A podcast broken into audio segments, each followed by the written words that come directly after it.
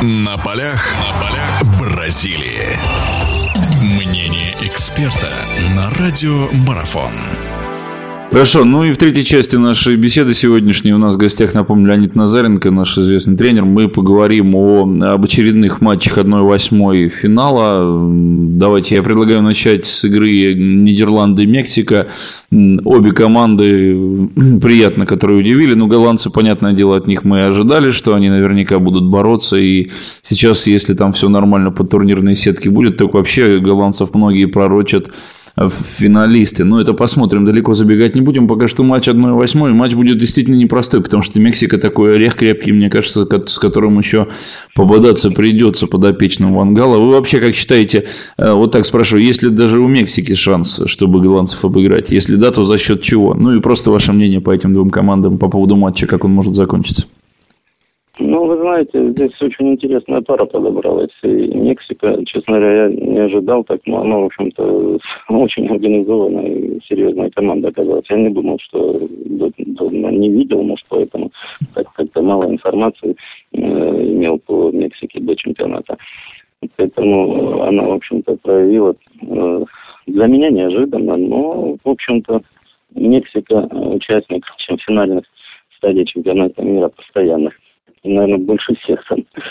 А, то, что касается Голландии. Ну, Голландия постоянный участник, причем э, участник там полуфиналов, финалов э, последнего чемпионата и, и в европейских турнирах. То есть Голландия э, последние 30 лет, наверное, даже, нет, 70-х годов, то есть постоянный фаворит. Что если были какие-то небольшие провалы, то система, которая там выстроена в стране, она позволяет сегодня, в общем-то, э, команде играть на таком уровне, который есть. Плюс э, тренер, который, в общем-то, выстраивает э, игру, тактическая подготовка команды, она, в общем-то, на очень высоком уровне. То, что сегодня Голландия показывает, да, она один из главных претендентов на победу. Но это пока были игры в группе, поэтому то, что сейчас с Мексикой будет, мне кажется, это совсем другая, другой футбол уже будет. У мексиканцев шансы есть на победу. В первую очередь это их вратарь. То есть так как он проявил себя в игре с Бразилией, это вообще фантастика. То есть я думаю, что там забить ему очень сложно. Да, удачно это было, но то, что он э, с реакцией, как спокойствие какое. То есть мы говорим, э, у нас кто-то сказал из тренеров, что великий вратарь Акинфеев у нас. Игорь хороший вратарь, но до великого, я думаю, далеко еще.